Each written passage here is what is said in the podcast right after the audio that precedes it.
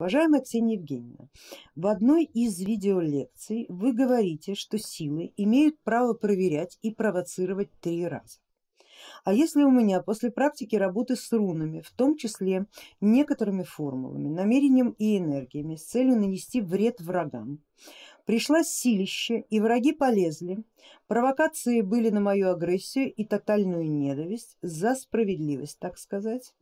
В общем пошли неприятности, потери, денежные удары, конфликты, депрессии, навязчивые мысли, тревожные сны, суицидальные настроения, кражи моего имущества, безденежье, блокировки энергии и угасание здоровья в конце концов. Сижу с температурой, больным горлом и соплями, и былой силища и речи нет, с трудом просыпаюсь к девяти утра, куда я влез? И самое главное, как грамотно и достойно выйти из этого негатива, не потеряв силу. Хотя я ее уже не ощущаю.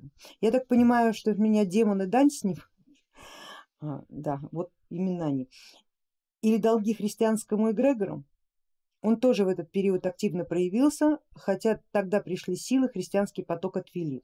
Моя проба магии оказалась весьма несладкой. Простая жизнь после этого кажется сказкой. Благодарю за ваши ответы.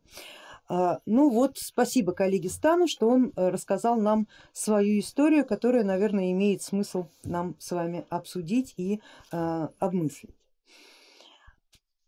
Велика потребность, получив в руки магический инструмент, удовлетворять самые свои глубинные желания и мечты. Кто-то просит здоровья, кто-то просит денег, а кто-то хочет наказать врагов. Ну, то, что самое больное, то, что самое серьезное. Последнее это всегда довольно опасно, потому что это начало объявления войны, в которой у начинающего мага почти нет шансов выиграть. Почему же? А вот почему. Дело в том, что враг твой это скорее всего тот, который тебя победил. Потому что если бы победили вы, они бы имели другое название, враги ваши.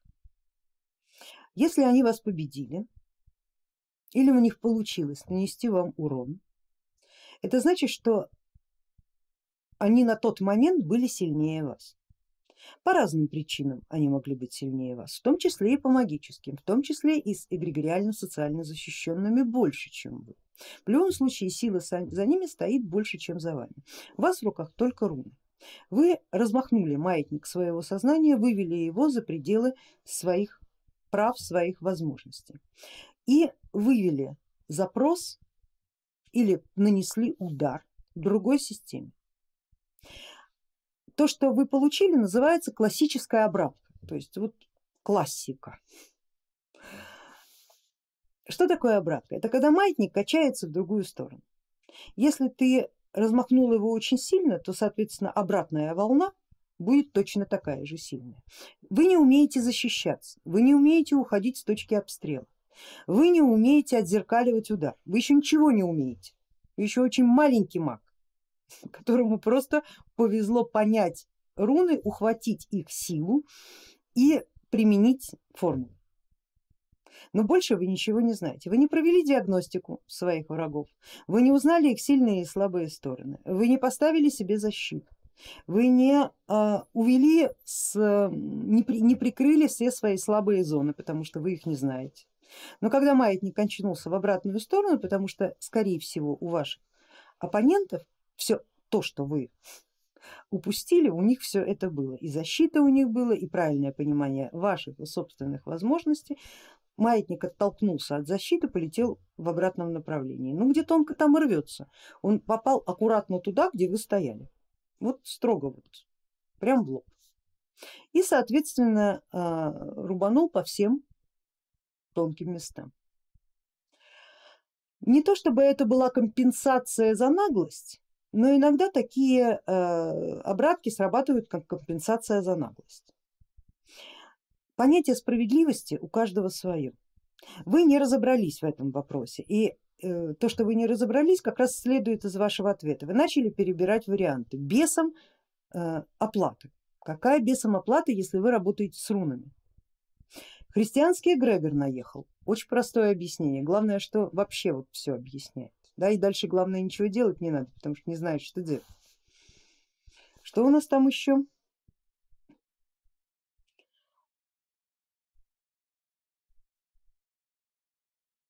Да, ну и как следствие желание уйти в обычную простую жизнь и вспоминать эту всю магию, что собственно говоря и добивались именно э, запуском именно этой, этой обратки.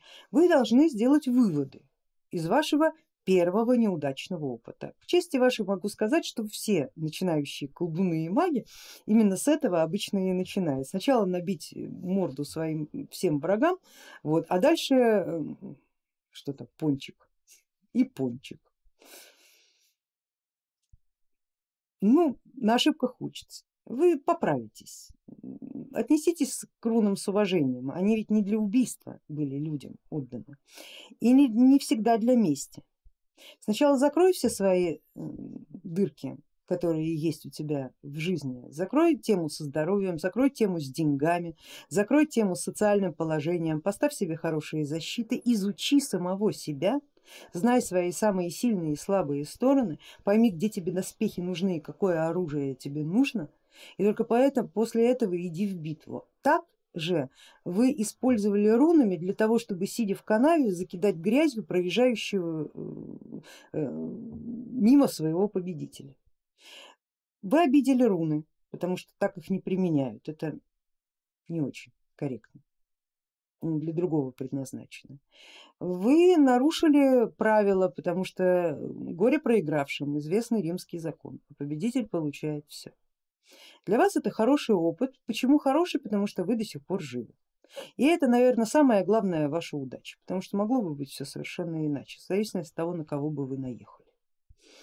Поэтому я вам рекомендую холодной головой пообмыслить эту ситуацию, составить на бумаге перечень всех своих ошибок и начать планомерно их исправлять. Вот это будет по-воински, вот это будет по-магически. Признавать свои ошибки и не просто признавать, а начинать их сразу же исправлять. Вы а, потерпели вторичное поражение, но сейчас уже стоит остановиться на мгновение и проанализировать не только свое первое поражение, но и как следствие второе, которое в общем-то закономерно, потому что первое своевременно вы не проанализировали.